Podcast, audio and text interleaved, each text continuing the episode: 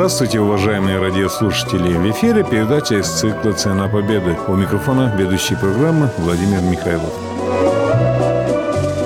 состоялась презентация новой книги народного писателя Удмуртии Вячеслава Арсерги. Называется «Кама Кылбур». Да. Хоть и название на удмуртском вроде бы, но все произведения, все стихи написаны на русском языке. Почему решили так заглавить такое название дать этой книге? Знаете, в русском языке столько заимствований. Я подумал, что с внедрением в русский язык удмуртского слова «кылбур» еще более обогатится наш великий, могучий русский язык. Кылбур – удмуртское слово, которое ввел обиход просветитель Ильин, потом его развил Кузибай Герд. Кылбур – это стихотворение, дословно переводится как «кыл». Слово «бур» – благодать, богатство. Это очень емкое слово. А я родился недалеко от Камы, Завяловский район. И вот мы на велосипеде в Гальяны ездили. И каждая встреча с Камой была сокровенной потому что она была большой, остается большой рекой. Там ходили пароходы с большими палубами, оттуда музыка слышалась. На шезлонгах отдыхали путешествующие, красивые девушки, элегантные мужчины. И вот мы стояли на берегу и, свесившись с велосипедиков, смотрели, как люди куда-то плывут, плывут, плывут. И нам казалось, что они плывут тот мир, который доселе нам неизвестен, который мы не знаем, знаем. И мне казалось, что они плывут сказку. То есть река Кама – это вся для меня поход незнаемые. Вячеслав Витальевич, я еще не прочитал этой книги, но Кама Кылбур с названием таким есть стихотворение или это обобщающее название? Нет, это эпиграф. Вот такой. Я, с вашего позволения, прочитаю. В твою ладонь мои стихи спешат дождинками звонки, и Кама, вся река, Кылбур – волнует чудом солнечных натур. И сносочка «Кылбур» с удмуртского стихотворения дословно «благодать слова». Вот. Здесь собрано около ста стихотворений. Написаны в разное время. Они в разные годы написаны. Есть совсем свежие стихотворения, совсем недавно написанные. Есть стихотворения, написанные давно. Ну вот я их как-то возвел в единую композицию. Практически все эти произведения опробированы в литературных изданиях. Столичных, зарубежных, московских, ленинградских. И для меня это большая честь тоже вот публикации, например, таких вот чисто русских областях, как Кострома, Смоленск, Вологда, Воронеж, Тула, многих-многих других, где еще есть настоящие русские стилисты, редактора. И вот они принимают мои произведения, просят еще, и это меня очень радует.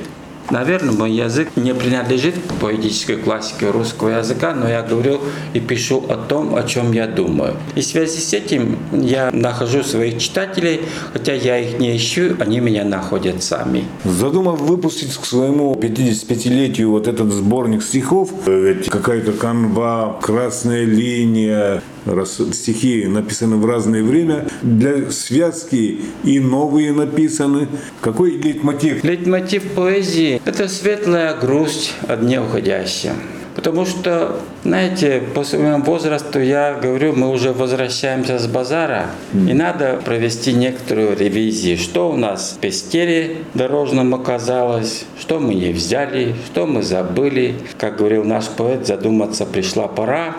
Но это еще не тотальная задумка, это репетиция к этому. И, конечно же, вся река, она и есть светлая грусть об уходящем. Она покидает свои берега, она уходит куда-то далеко-далеко. Вся Кама, как река жизни, и мои стихи тоже уходят по ее берегам. Вот вся книга на мотиве лейтмотива камского движения.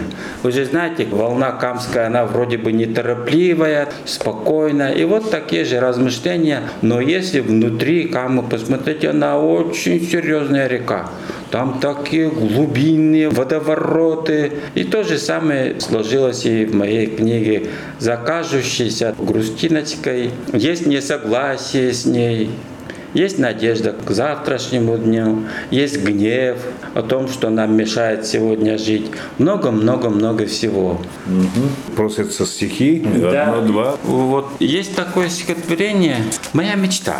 Не босиком мечта моя ходила Удмуртской дорогой непрямой. Из простенького жбантика не пила Удмурточский хмельной настой. И на плотах она не плыла за льдиной грозной весной, И скобкою картошки не спешила под дождь осенний ледяной. И также не копила капитала на звень копеечных счетов, Она со вздохом не смотрела на фото южных островов. Зато она всегда летала меж белых-белых облаков. Меня с небес не замечала среди восхищенных чудаков. Но слышу я свою мечту в журчаниях наших родников. К своей реке я с ней иду. Уютна ночь от светлячков. Вот. И, конечно же, наши, осенние тоже. Для меня вот нет какой-то плохой погоды или что. Вот всегда так бывает, когда на улице слякоть, приходит какое-то по телефону или на компьютер отличное сообщение. И тогда я ужасно радуюсь. Погода не может влиять на мое настроение. А иногда бывает так, что за окном прекрасная погода, а я бываю грустен, то сообщение недополучил, то друга приходится провожать последний путь. И вот такое стихотворение «Октябрь». Кисти рябин прихватила колким морозцем ночным, грустью в груди защемила, дымком потянула печным. А в прошлом мы чинно уселись за щедрым семейным столом, как будто бы птахи слетелись над домовитым гумном. Вот в центре стола перепечи и шанишки горкой лежат, душевной беседы предтечи, пузатые рюмки стоят, а вот и удмуртской гармошки в окошко стучит перебор, хозяйской дочурки сапожки несутся скорее на угор. Вот там плясу нам-то раздолье осенние свадьбы звенят. Я помню фартовое счастье девчонок, глаза маяками горят, но застыли рябинами в поле октябри мои в снежных дождях. Лишь один все гуляет на воле, с ним дружили мы в юных летах. Геннадий Аги в предисловии к твоей книге пишет, пишет Выдающийся поэт, авангардист, Несомненно, что Вячеслав Арсергий – поэт редкого поэтического дара, который пишет по-удмуртски на русском языке, тем самым щедро обогащая палитру звучания нашего российского поэтического пространства. Да. Ты часто выступаешь, и тебя приглашают не только в Удмуртии, но и в московские аудитории, в аудитории зарубежные. Ведь читатель понимает, что написано не стопроцентно русским писателем эти строки. Как они относятся вот к твоему творчеству? Что их подкупает вот в этом? Я не знаю, что подкупает, но я вижу искреннее уважение, признание. И это меня очень радует. Нередко меня пишут, вот когда я публикую свои произведения, написанные на русском языке, в русских изданиях, русский поэт, русский прозаик. Я сначала с этим спорил, а потом перестал. На самом деле ведь это оригинальное создание, язык.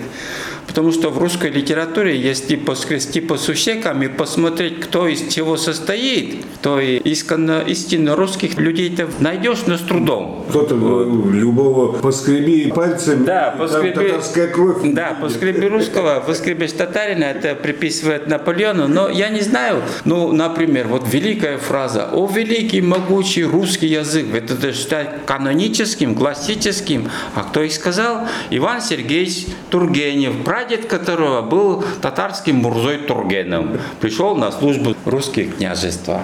Так что примеров очень много, и Куприн, и Бунин, и третий, четвертый, очень много. Но сегодня в российской литературе работает очень много авторов, и причем работает очень красиво. На русском языке достаточно сказать Бахта Кенжеева, Тимура Зульфикарова, Тимура Кибирова, потом еще многих-многих, очень многих других, которые на слуху, тех сказал. С их поэзией можно не согласиться, но владение ими русского языка, я считаю, упреков не вызывает. То, что они думают, они говорят на нем. А что нас подпитывает? Конечно же, великая русская классика.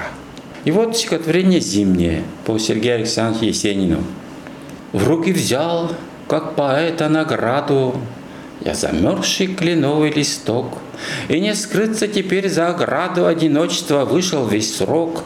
Мне подпой воробей по зиме, моргни прорубью глаз стыни река, Загрустят материнские по мне камы милой в лесах берега, И ворона в лесу подпоет, а за нею синит снегирей хоровод, И под валенком скрип ветерок разнесет, Песню Родины нашей метель обметет. Но не холоден ей высоченный сугроб, Под сугробом наш дом, где по нотам кленовых листов мы поем, и вдвоем, и втроем, вчетвером.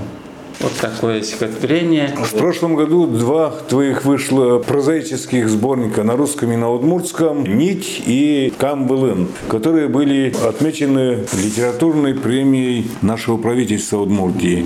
До этого литература Удмуртии прогремела в твоем лице получением Всероссийской литературной премии имени Антона, Антона Дельвига. Да. Угу. Тебя приглашают на выступления в заграничные университеты и в Москву. Ведь не каждого приглашают. Тебя приглашают Все? как удмурта или как поэта. Это звучит почти то же, что подкупает в твоей поэзии читателя. В первую очередь мне важна поэзия. И если я немножко только почувствую приглашение людей, что у них есть интерес какой-то моей туземности, то я это приглашение не принимаю. Даже если есть легкий намек к этому.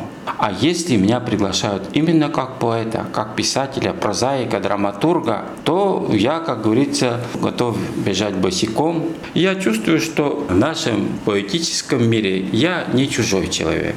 И поэтому в первую очередь в беседах пусть это будет белорусская деревня, пусть это будет иркутская деревенька недалеко от станции Зима, где родился Евтушенко, или Черемхово, где родился мой однокурсник, мы с ним за партой вместе сидели в литературном институте, Владимир Гуркин, знаменитый по любови голуби, или чуть-чуть подальше Кутулик, где родился и вырос великий Александр Вампилов. Вот в этих деревнях я выступал, потом на балканских, чешских, венгерских маленьких городах, потом в Дебесском, Шарканском, Завяловском районе. Знаете, хороший читатель везде одинаков.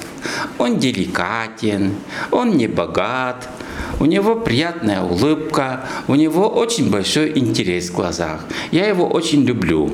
Я его из толпы уже сейчас выгадываю. Вот это читает и что. И вот на встречу с ним я готовлю всегда со своими какими-то новыми подарками, новыми произведениями. И эта встреча это как заповедная, для меня уже отдает какой-то поэтической сакрализации, потому что мы с моим читателем как две руки, как два глаза. Еще много принести сравнений, но мы просто не представляем нашей жизни друг без друга. И самое главное в дороге – это возвращение.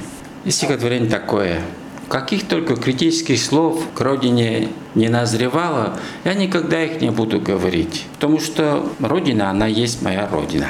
Конечно, я буду писать о недостатках наших, но никогда даже нюансом какого-то оскорбительного оттенка никогда не услышится. Здесь мои родители, здесь мои предки, а я ведь свой род знаю до девятого-десятого поколения. По матери и отцу, по именам, годы жизни. И вот когда ты возвращаешься, самое лучшее, я мысленно вижу ту свечечку, которую зажигает милая рука, та, которая ждет меня. Итак, стихотворение всеночное.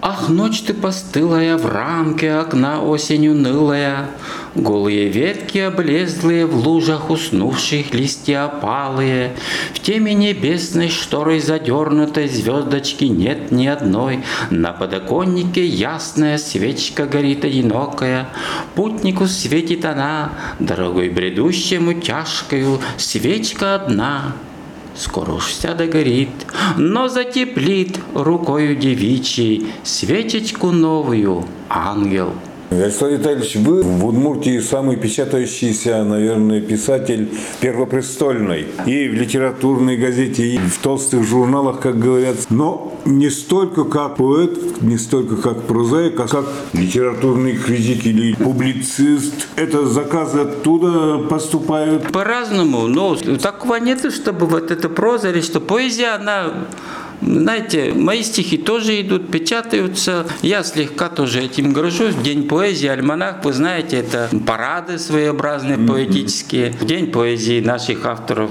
практически не бывает в альманахах. В прошлом выпуске была большая подборка моих стихов, и она тоже греет мое сердце. Такого, чтобы вот только лишь вот заказные работали, что нет. По-разному бывают. Иногда я сам, вот буквально сейчас я написал эссе прекрасно прекрасном азербайджанском поэте Сабира Рустамханлы. Это чисто мое желание, моя душа. Она была опубликована в газете «День литературы» и перепечатана в ведущих бакинских изданиях. То есть, оказывается, регулятор объема твоих собственных публикаций находится внутри самого автора. Вот если бы я поставил цель вот такую, вот там, там обязательно напечататься, конечно же, это было бы так. Но, понимаете, суета, сует и творчество то же самое это надо успеть, то другое надо успеть. Иногда я хотя и нигде не служу, но выхожу из дома в 7 часов, возвращаюсь в 2 часа ночи. Целый день в Ижевске, например, уходит иногда на просто какие-то решения деловых вопросов. Я забываю даже пообедать. Какой распорядок дня у профессионального писателя, который только да. литературой зарабатывает себе на жизнь? Это литературное время только ночь. Только ночь абсолютно. А днем деловые встречи. Знаете, я уже в том возрасте, когда мне достаточно человеку, если переговорить с ним минут 5-6, я уже представляю, что он есть. На этом время, отведенное нашей программе, подошло к концу. Передачу подготовили корреспондент Владимир Михайлов и звукорежиссер Татьяна Егорова. Мы благодарим гостя студии, народного писателя Удмуртии Вячеслава Арсергии за участие в ней. До свидания.